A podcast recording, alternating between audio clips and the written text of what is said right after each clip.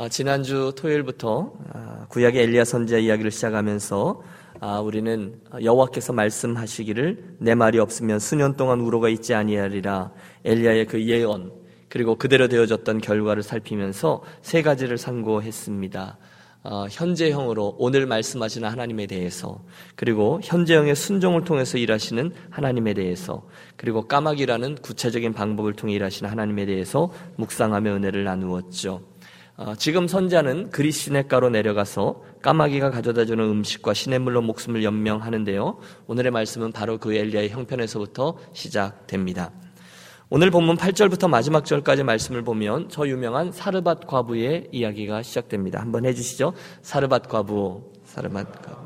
이 이야기를 기억하시리라 믿습니다. 인생의 벼랑 끝에 있었던 과부, 그 모자에게 엘리야가 요구했던 것은 어찌 보면 너무 매정한 부탁이죠. 어, 웬만한 사람이 이 스토리를 읽으면 시험 들 거예요. 그 마지막 남은 먹을거리를 흉년이지 않습니까? 그런데 마지막 남은 먹을거리를 나에게 가져오라. 그러면 여호와께서 역사하실 것이다. 그런데 놀랍게도 선제의 그 말씀에 순종했더니 하나님의 큰 역사가 그 가정에 임하였다라는 스토리죠. 그 아들과 함께 마지막 남은 가루로 떡을 만들어 먹고는 죽음 맞이하려고 하는 그 형편의 여인에게 기근이 맞춰지는 날까지 그 가루와 기름이 떨어지지 아니하는 기적이 일어난 것입니다. 우리에게 무척 친숙한 사건입니다. 그래서 이 스토리를 살피면서 몇 가지 붙들고 싶은 영적 진리가 있는데 첫 번째 것은 하나님은 당신의 은혜를 당신이 부으실 만한 자리에 부으신다라는 그런 어, 진리를 붙듭니다. 다시 말씀을 드리면 하나님께서는 당신의 은혜를요 귀하게 생각하고 귀하게 사모하는 이들에게 붙지 귀하게 생각하지 않는 이들에게는 종종 그 은혜의 손길을 거두시고 그 축복을 다른 은혜를 받을 만한 이들에게 옮겨서 부으신다. 그런 뜻이죠. 요한계시록에 나오는 내 촛대를 옮기리라. 이런 말씀이 그런 뜻이 아닌가 생각합니다. 오늘 본문을 보십시오. 하나님은 가장 먼저 이스라엘에게 당신의 축복을 부으셨어요. 그런데 이스라엘이 여호와 하나님을 경외하지 않고 말라기에서 보듯이 하나님을 범패스럽게까지 여기면서 싸구려 취급을 할 때 그들에게 주시려고 했던 당신의 은혜를 거두어서 전혀 다른 나라 백성에게 부으십니다. 그게 바로 오늘 본문에는 사르밧에 있던 그 과부가 되는 것이죠. 여러분 그 여인은 지금 이방 땅에 살고 있던 여인입니다. 그런데 왜 하나님이 당신의 은혜를 이스라엘에서 거두어서 그 당시 이방 땅에 있는 한 연약한 여인에게 부으셨던 것일까요? 뭐 아무리 생각해도 잘 모르겠어요. 그러나 몇 가지를 유추해 볼 때 이런 것이 가능합니다. 그것은 바로 시기케 하기 위함이었습니다. 해주십시오. 시기케 하기 위함입니다. 시기케 하기 위함입니다. 여러분 자제분들 여럿을 키우셨던 분들이 경험하시리라 믿습니다. 한 아이가 밥을 잘 안 먹고 밥 투정을 하면 어떻게 합니까?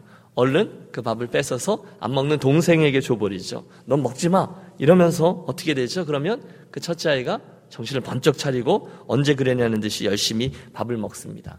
잘 이해가 안 되시는 분들은 자녀를 하나 키우신 분이라고 생각합니다. 하나님은요, 솔로몬의 아들 르호보암이 당신의 말씀을 귀하게 여기지 않으니까 그 왕과 그 지위를 빼앗아서 공사판의 리더였던 여로보암에게 주셨습니다. 은혜가 다른 이에게로 넘어가는 거예요. 나중에는 그 여로보암도 교만해지니까 이제는 또 다른 이에게 그 은혜를 전가하십니다. 이 일은 어, 성경 역사 속에 그리고 교회사에서도 늘 일어났습니다. 그리고 그 여정 중에 오늘 하나님의 은혜가 이스라엘에게서 저 이방 땅에게로 좀 더 정확히 말하면 시돈 땅에 살고 있던 사르밧 과부에게 이른 것입니다. 본문을 잘 살펴보십시오. 분명히 그녀는 하나님에 대해서 완벽한 이해를 가지고 있던 사람이 아니었습니다. 하지만 그녀는 그분을 향한 정, 경외로움을 가지고 있었고요. 하나님의 말씀을 신뢰하려는 태도를 가지고 있었습니다. 그래서 하나님의 은혜가 이스라엘 땅의 누군가가 아니라 이방 땅에 있던 그녀에게 임한 거예요. 그러므로 우리가 오늘 이 사르밧 과부의 얘기를 대하면서 가장 먼저 오늘 나에게 이미 주셨던 하나님의 은혜를 소중히 여기며 감사하는 성도가 되기를 다시 한번 다짐하는 이 아침이 되시기를 바랍니다. 나에게 주신 은혜가 얼마나 많아요? 여러분 받은 복을 헤아려 보십시오. 크신 은혜, 놀라운 축복들이 어마어마합니다. 그런데 그것을 은혜로 아는 자, 내게 주신 은혜를 소중히 여기는 자, 그들에게 하나님의 시선이 머문다는 거예요. 옆에 있는 분에게 한번 격려해 주시기 바랍니다. 이미 주신 은혜를 귀하게 여기십시오. 이렇게요. 이미 주신 은혜를 귀하게 여기십시오. 하나님 아버지를 알게 하신 은혜. 세상에 대부분의 사람들이 예수님을 주님으로 섬기지 않는데 그 복음을 알게 하시고 예수를 믿게 해주신 은혜.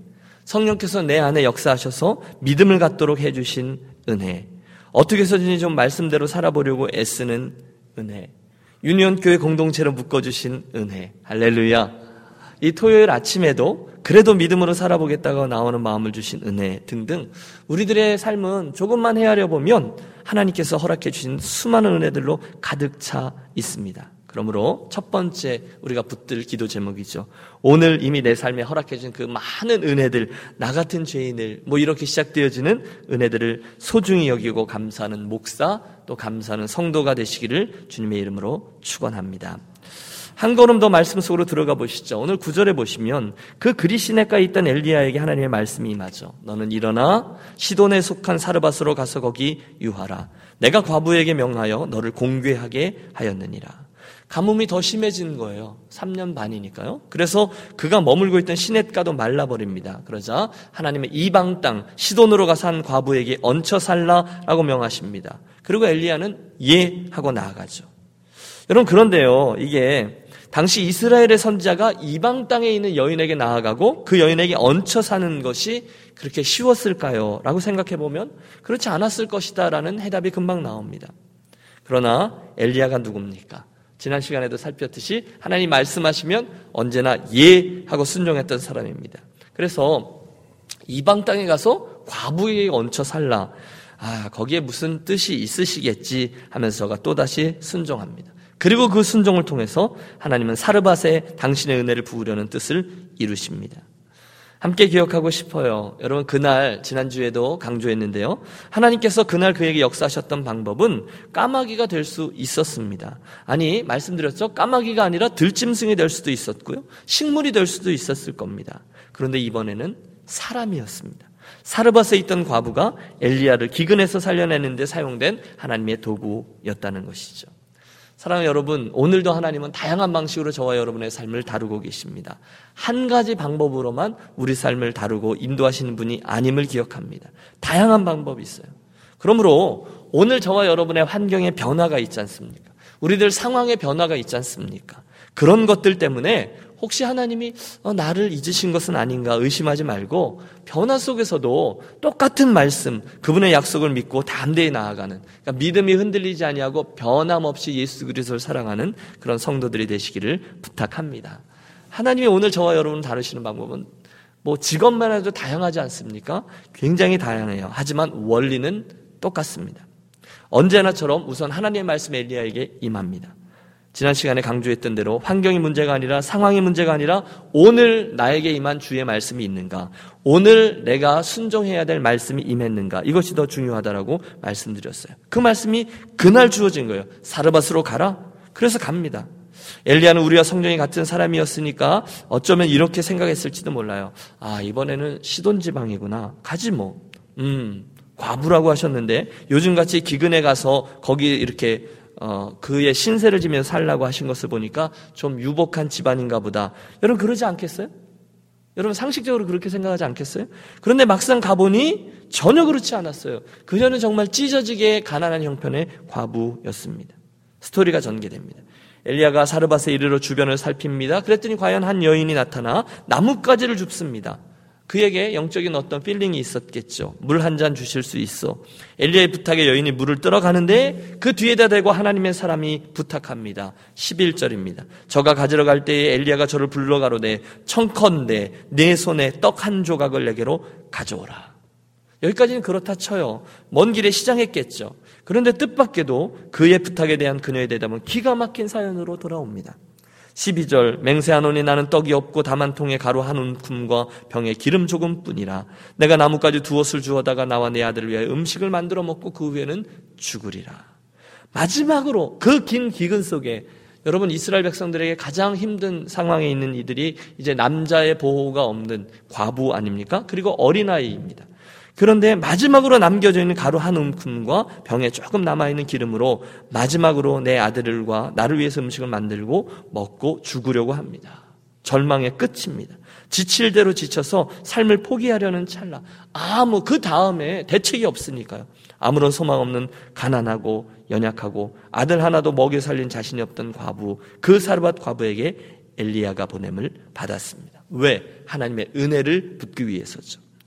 그 여인에게 엘리야를 통한 하나님의 음성이 들려옵니다. 여러분 우리 함께 13절과 14절 한번 보시고 합독하겠습니다. 13절 엘리야가 그에게 이르되 두려워하지 말고 가서 내 말대로 하려니와 먼저 그것으로 나를 위하여 작은 떡 한 개를 만들어 내게로 가져오고 그 후에 너와 내 아들 위하여 만들라. 이스라엘 하나님 여호와의 말씀이 나 여호와가 비를 내리, 지면에 내리는 날까지 그 통의 가루가 떨어지지 아니하고 그 병의 기름이 없어지지 아니하리라 하셨느니라. 아멘. 여러분 이 아침에 혹시 이 말씀을 들으셔야 되는 분이 계실지 모르겠습니다. 하나님께서 저와 여러분에게 이 말씀을 나에게 주시는 음성으로 오늘 인생의 곤고함이나 또는 경제적인 아주 심한 어려움 속에 있는 분에게 이 음성이 그대로 들려지고 또 믿고 그래서 이 어려움을 잘 극복하는 이 아침 되시기를 축복합니다. 부인할 수 없어요. 엘리야의 요청은 너무도 가혹한 겁니다. 마지막 남은 그걸로 나를 위해 떡을 만들러 오라. 그리고 나서 네 거 만들라. 여러분 속된 말로 벼룩의 간을 빼먹는 경우가 바로 이런 경우죠. 냉정한 요구입니다. 아니 이왕 축복해 주시려면 먼저 가루와 기름을 넘치게 부어 주신 후에 그것 갖고 여러 떡을 만들어 와라. 이랬으면 얼마나 좋고 멋있겠습니까? 그런데 달랑 그 마지막으로 남긴 재료로 마지막 떡 하나 만들어 네 개로 먼저 가져오라는 거예요. 그러면 기적이 일어날 것이다 말씀합니다. 믿음의 도전입니다. 먼저 그렇게 해봐라. 기적이 일어날 것이다. 하나님의 요구입니다. 여러분 지금 엘리야 선자가 이게 굉장히 매정한 요구라는 것을 왜 모르겠습니까? 하지만 지금 여호와 하나님께서 그렇게 말씀하시니까 그대로 도전할 뿐입니다. 그리고 긴 이야기 짧게 줄여 그날 그녀는 그 믿음의 도전에 응합니다. 그리고 한량없는 하나님의 은혜가 자기에게 임하는 것을 체험하게 되죠. 사실 여러분 믿음의 도전은 언제나 우리들에게 선택을 요구합니다. 지금 그녀가 그 선택 앞에 섰습니다. 뭔 소리야? 이 사람 정말 나쁜 사람 아니야? 엘리의 청을 거절했다면 무슨 하나님의 사람이란 일을 저렇게 경우가 없냐? 빈정대고 가버렸다면 원래의 계획대로 그 마지막 재료로 떡을 만들어 아들과 자기 입에 털어놓고 죽음을 맞이했다면 그녀는 그 다음에 나오는 하나님의 예비한 축복과 은혜와 전혀 상관없는 인생을 살았을 거예요. 하지만 그녀는 엘리야를 통해서 주셨던 그 말씀을 여호와의 입에서 나온 말씀으로 받고 믿고 마지막 떡을 만들어 하나님의 선자에게 내어 줍니다. 여러분 그날 사르밧 과부에게는 그 은혜를 받아 누릴 만한 믿음이 있었고요. 여호와 하나님의 말씀이라 하면 그것을 경외하는 경외함이 있었습니다. 그로 말미암아 그녀는 사람이 떡으로만 사는 것이 아니요 하나님의 입에로 나오는 모든 말씀으로 사는 것인 줄 너로 알게 하려 하심이라 라는 이 신명기서의 말씀을 그날 그곳에서 체험하게 된 것이죠. 그날 이후에 이 일은요 상황과 내용과 등장인물은 바뀌지만 똑같은 원리가 우리 삶에 반복되고 있습니다. 위기가 있습니다. 계속해서 이 본문의 연희처럼 기근이 있을 수도 있고요. 이스라엘이 겪었던 것처럼 적들의 침공이 있을 수도 있고요. 히스기 양이 겪었던 것처럼 병으로 고생할 수도 있어요. 위기가 있어요. 우리 삶에 늘 그것들이 있어요. 하지만 분명한 것은 그 위기 가운데 무엇을 선택하느냐. 하참 하고 선택하느냐 아니면 오늘 내게 주신 말씀이니 예 당신이 그렇게 말씀하시니라고 순종하기만 한다면 틀림없이 저와 여러분의 삶에도 오늘 본문에 나오는 스토리가 현실이 될 줄로 믿습니다. 이 말씀을 믿으십시오. 그리고 받으십시오. 그리고 이 말씀을 과감히 실험하시고 사르밧 과부에게 임했던 그런 은혜가 내게도 임하는 것을 여러분 체험하고 간증하시는 우리 가족들이 되시기를 축복합니다. 먼저 내게로 가져오라. 이 요청은 여러분 엘리야 선자가 자기의 배부터 채우겠다라는 뜻이 아니라 이 여인이 여호와로부터 주어진 말씀을 경외하고 순종하느냐 아니냐 거기에 있었습니다. 그 여인은 순종합니다. 그 결과 이스라엘에 조차 이스라엘 땅조차 엄청난 기근으로 인하여 어려워하는 순간 그녀는 이방 땅에서 넉넉하게 하나님의 사람 엘리야까지 공개하면서까지도 지낼 수 있는 축복을 체험케 되었습니다. 기적이 일어났어요. 16절 여호와께서 엘리야로 하신 말씀같이 통의 가루가 다하지 아니하고 병의 기름이 없어지지 아니하니라. 이 놀라운 기적이 오늘 저와 여러분의 삶에도 매일매일 재현되는 축복이 있으시기를 축원합니다. 여러분 아멘 하셔서요. 여러분의 스토리로 만드십시오. 혹시 오늘 여러분이 가지고 계신 일의 한계가 보이십니까? 마지막으로 남겨져 있는 가루 그리고 기름통의 바닥이 지금 보일랑 말랑 걱정되십니까? 그러면 우리 이 아침에 또 한번 간구하겠습니다. 우리 지난주에 아침에는 우리 까마귀라는 이미지를 붙잡고 기도했잖아요. 오늘 아침에는 이 가루통과 기름통이라는 이미지를 붙잡고 기도하겠습니다. 하나님, 하나님 풍성하신 하나님이시잖아요. 엘샤다이 풍성하신 하나님이시잖아요. 그렇다면 오늘 제 인생의 이 가루통이 거의 비었습니다. 오늘 제 인생의 이 기름통이 비어가고 있습니다. 하나님, 사랑하는 아들에게 긍휼을 베푸셔서 하나님의 은혜로 하나님의 기적으로 이 통들을 채워 주시옵소서. 하나님의 풍성함을 구하는 이 아침이 되기를 원합니다. 여러분 이런 생각을 해보았어요. 물론 하나님은 엘리야를 하여금 좀 더 넉넉한 집 있잖아요. 좀 더 형편이 괜찮은 형편의 그런 과부를 만나게 하실 수도 있으셨을 거예요. 그런데 하나님은 아주 열악한 과부, 자기의 생계도 유지하지 못해서 결국 포기하려고 하는 그런 열악한 형편의 과부를 만나게 하셨습니다. 왜 그랬을까요? 그녀는 아, 하나님은 지금 그녀로 하여금, 하나님은 지금 엘리야로 하여금, 그리고 이 사건을 함께 지켜보고 있는 오늘 우리 유니온교회 가족들로 하여금 오직 하나님만 의뢰하는 것이 진정한 해결 방법이라는 너무도 당연한 이 원리를 또 한번 가르쳐 주기 위함입니다. 그래서 하나님이 이왕이면 해서 사르밧에 있는 과부들 중에 가장 가난한 과부를 선택하는 거예요. 정말 마지막 순간 죽기 위해서 떡을 만들려 하고 있던 과부, 마지막 불을 피우려고 여러분 그녀의 마음속에 있는 이 한을 생각해 보십시오. 마지막으로 불 피울 나뭇가지를 줍고 있던 과부를 하나님이 주목하셨어요. 거기서부터 기막힌 드라마를 전개하시죠. 정말 곤고하십니까? 여러분 마지막 남은 나뭇가지를 줍고 계십니까? 정말 여기가 끝이다라는 생각이 드십니까? 그때 그 힘든 자리가 영적으로는 하나님을 대면할 수 있는 절호의 기회라는 사실을 우리 수없이 경험해 왔고요. 오늘 이 본문에서도 또 한번 어, 확인하고요. 또 우리도 체험하게 되시기를 소원합니다. 사실 여러분 우리가 요 정도 하고 오늘 이야기가 그래서 하나님이 은혜 주셨습니다 하고 넘어갈 수 있지만 우리가 이번 시리즈 설교가 이 엘리야 선지자를 좀 주목하는 것이지 않습니까? 그래서 한 걸음만 더 엘리야 그에게 집중해 보겠습니다. 엘리야가 그녀의 안타까운 사정을 듣게 되었어요. 무슨 생각이 들었을까요? 아, 그래요? 그 마지막 남은 가루와 기름으로 떡을 만들어 먹고 아들과 함께 죽으려 한다고요. 그 이야기를 들었을 때 말입니다. 그때 엘리야가 여러분 제가 엘리야라면 이렇게 생각했기 쉬웠을 겁니다. 아이쿠 내가 번지수를 잘못 찾았구나. 아, 미안합니다. 가서 최후의 만찬을 잘 하시고 안녕히 돌아가십시오. 여러분 엘리야가 지금 그렇게 나왔습니까? 아니죠.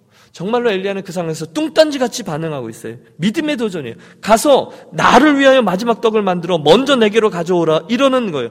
어떻게 사람이 이럴 수 있습니까? 여러분 어떻게 사람이 이럴 수 있을까요? 저는 확신합니다. 그 엘리야에게는 지금 비밀이 있었어요.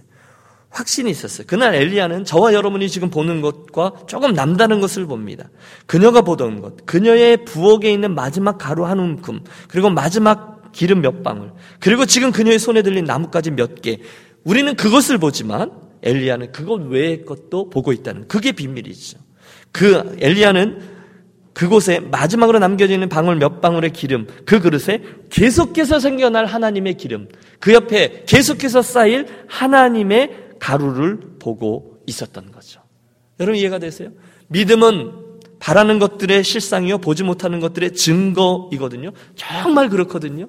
여러분 경험해 보셨어요? 내가 믿었던 것, 그리고 구했던 것들이 내 삶의 현실이라는 것을 우리 수없이 경험했습니다. 하나님의 약속이 거기 있어요. 우리는 마지막 남은 기름 한 방울과 마지막 남은 가루를 봐요. 이제 어떻게 하지?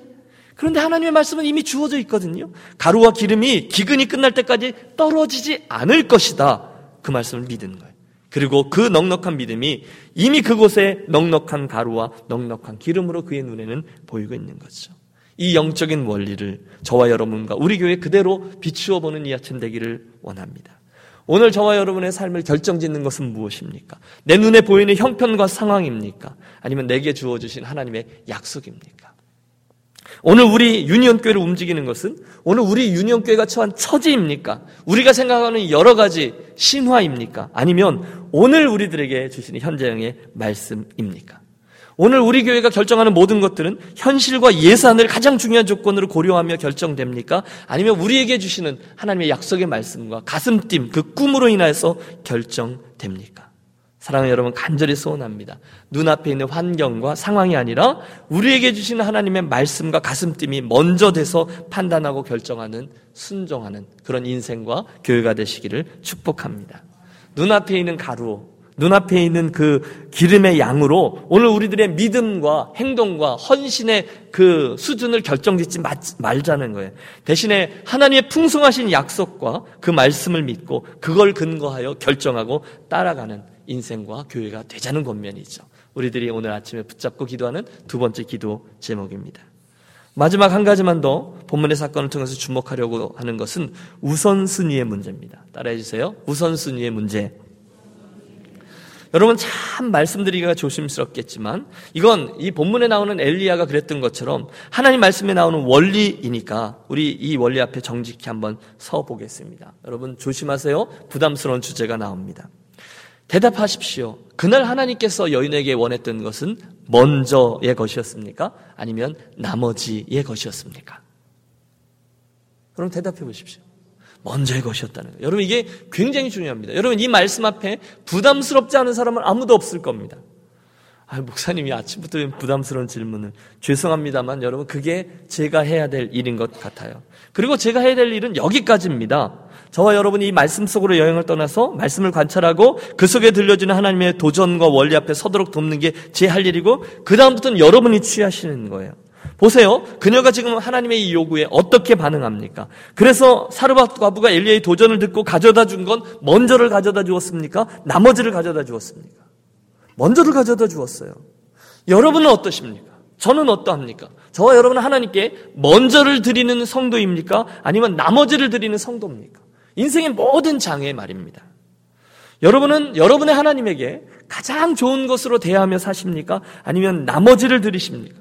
여러분은 먼저 그분께 드리고서 그 다음에 내 삶을 살아가십니까? 아니면 나의 만족과 나의 필요를 위해서 쓰고 나서 남은 게 있으면 그것으로 하나님을 드리십니까? 여러분 이 질문을 이 앞에 있는 김 목사의 질문이 아니라 하나님의 질문으로 여겨보세요. 단순히 적용해 보세요.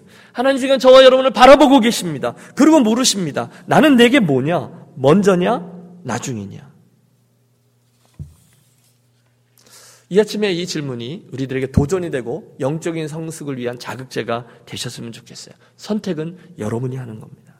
성경의 원리는 늘 동일했습니다. 그날 이후에 수많은 왕들이 바뀌고 선지자들이 바뀌고 시대는 가고 상황은 바뀌었지만 하나님의 이 원리는 변치 않습니다. 하나님은 늘 당신의 백성들이 당신을 경외하기를 기대하십니다. 그리고 틀림없는 사실 한 가지. 인생에 있어서 하나님의 엄청난 축복들을 엄청나다는 말이 문자 그대로입니다. 엄청난 축복들을 체험하고 풍성히 받아 누린 이들의 공통점이 있는데 그들은 정말로 하나님을 사랑하고 그분에게 가장 좋은 것으로 드리고자 애를 썼던 사람들이었다는 거예요. 그들에게 그런 열망이 있었습니다. 전심으로 그분을 향하고자 하는 열심들 말입니다. 그 좋으신 하나님께 가장 좋은 것으로 선대하고픈 열망, 그 선한 욕심, 틀림없습니다. 예외 없습니다. 그들은 그런 사람들이었어요. 그리고 하나님은 결단코 그런 그들에게 금생과 내생에 가장 좋은 것들로 채워 주셨습니다. 욥을 보세요. 요셉을 보세요. 다니엘을 보세요. 다윗을 보세요. 사도 바울을 보세요. 예외 없습니다. 그들은 최선을 다해서 여호와 하나님께 가장 좋은 것으로 드렸습니다. 늘 먼저를 드렸어요. 그러자 하나님은 그들을 선대하셨습니다. 여러분, 하나님은 제 삶의 모든 것이 되십니다. 저는 주님을 사랑합니다. 고백하신다면 저는 사랑하는 여러분들께서 여러분 인생의 가장 좋은 것으로 그분을 선대하며 드리는 믿음의 사람들이 되시기를 권합니다. 여러분을 향한 저의 욕심이에요. 무엇이 되든지요. 하나님을 항상 먼저로 생각하고 먼저 드리는 믿음의 사람이 되십시오. 이왕이면 남은 것으로 드리는 사람이 되지 말자는 거예요. 여러분 시간도 하나님을 그렇게 대하십시오. 섬김도 그렇게 드리십시오. 정신적인 에너지도 그렇게 드리십시오. 물질도 그렇게 드리십시오. 여러분의 자녀도 그렇게 드리십시오. 먼저를 드리십시오. 나머지를 드리지 마십시오. 그때 당신을 경외하는 자를 결단코 당신의 선으로 대하실 것입니다. 시간 관계상 다 다루진 못하지만 이어지는 그 뒷부분을 보면 그녀는 훗날 죽은 아들, 그 하나 있던 아들이 죽어요. 그 아들이 다시금 하나님의 능력으로 살아난 기적도 체험합니다. 그리고 결국 24절 내가 이제야 당신은 하나님의 사람이시요 당신의 입에 있는 여호와의 말씀이 진실한 줄 아노라 라고 고백하는 영적인 축복의 주인공이 되죠. 해피엔딩. 당연하죠. 하나님을 먼저로 대우했던 그녀에게 하나님 더 큰 축복으로 그 삶에 행해 주셨습니다. 아쉬운 건 이스라엘에게 주셨던 이스라엘에게 주셔야 했던 그 축복이 그날 사르밧 과부에게 임했다는 거예요. 말씀을 정리합니다. 세 가지 사르밧 과부의 얘기를 살폈는데 오늘 저와 여러분에게 이미 허락되어진 하나님의 이 은혜들을 감사하고 귀하게 여기는 분들이 되시기를 바랍니다. 두 번째, 내 눈앞에 있는 여러분 우리 삶의 주변에 있는 마지막 남은 가루 한 움큼과 기름 몇 방울만 보지 마시고 그 위에 하나님으로부터 더해질 하나님의 은혜로 체험하여 부어질 풍성함들을 바라볼 수 있는 성도와 가족들이 되시기를 또한 바랍니다. 마지막으로 내게로 가져오라 하나님의 도전에 하나님을 나머지로 대접하지 않고 항상 먼저로 대접하는 믿음의 사람들이 되시기를 바랍니다. 그때 오늘 이 사르밧 과부에게 임한 하나님의 축복은 저와 여러분의 삶에 또 한 번의 현실로 자리하게 될 겁니다. 그 은혜를 사모하고 그렇게 살기로 결단하며 이 세 가지를 기도하며 나아가는 이 아침이 되시기를 주의 이름으로 권합니다. 아멘. 하나님 아버지, 이 새벽에 아, 주의 전에 나와서 기도로 하루를 시작하는 우리 유년 가족들을 주목해 주셔서 그날 엘리야 선자와 사르밧 과부가 체험했던 형통함의 축복을 우리 가족들에게도 나리워 주시옵소서. 이미 나에게 주셨던 놀라운 은혜들을 헤아리며 깊이 감사하고 은혜를 귀하게 여기는 심정들 되게 하시고 상황과 환경 속의 부족함만을 보지 아니하고 그 너머에 엄청난 축복을 예비하시고 다가오시는 하나님의 풍요로움을 미리 바라보고 기뻐하며 간구하는 성도들 되게 하여 주시며 이 훈련의 과정을 통과해서 늘 언제나 어떤 상황에서도 하나님을 먼저로 섬기되 절대로 나머지로 대우하지 아니하는 신실한 종들만 되게 하여 주시옵소서. 이제 기도의 자리 자리로 나아갑니다. 우리들의 기도를 인도하여 주시고 오늘 교육부 후원을 위한 골프 대회도 어려움 없이 진한 진지한 성도의 교제와 격려가 있게 하여 주시옵소서. 우리 주 예수 그리스도의 이름으로 기도하옵나이다. 아멘.